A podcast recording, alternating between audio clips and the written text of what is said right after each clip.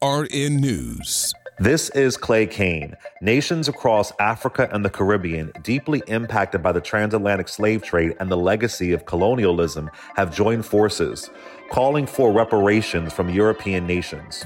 According to the Associated Press, delegates convened at a reparations conference in Ghana, West Africa, and reached a consensus to establish a global reparations fund.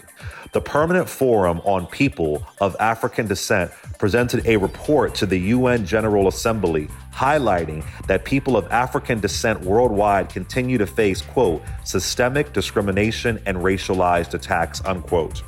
The report emphasized the urgent need for reparations to rectify the deep seated injustices. An additional report calculated that Britain's accountability in the slave trade amounts to $23.2 trillion in compensation owed. For AURN News, this is Clay Cane.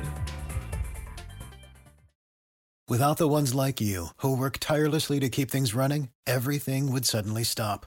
Hospitals, factories, schools, and power plants, they all depend on you.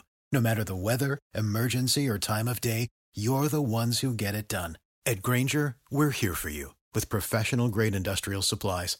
Count on real time product availability and fast delivery. Call clickgrainger.com or just stop by. Grainger for the ones who get it done.